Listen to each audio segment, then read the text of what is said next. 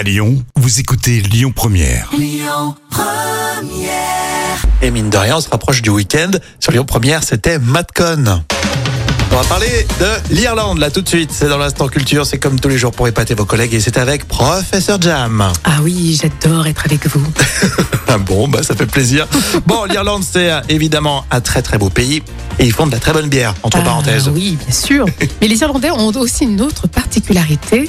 Mais ce n'est pas en Irlande, Rémi, à ton avis? C'est pas en Irlande. Ils quoi Ils exportent euh, de la bière, je sais pas. non, non, non. En fait, ce sont les Irlandais eux-mêmes. Ils ne sont pas en Irlande.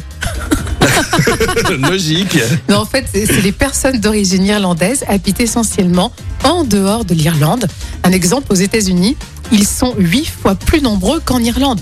Il y a environ 40 millions d'Irlandais aux Ah, États-Unis. la diaspora. Exactement.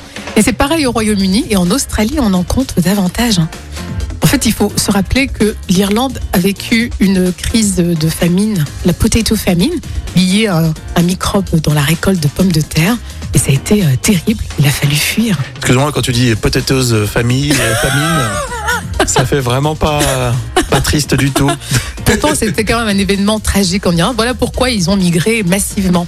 Merci pour la petite précision, Jam. On retrouve euh, bah, dans un instant vos actus lyonnaises. Évidemment, ça sera avec Amaury.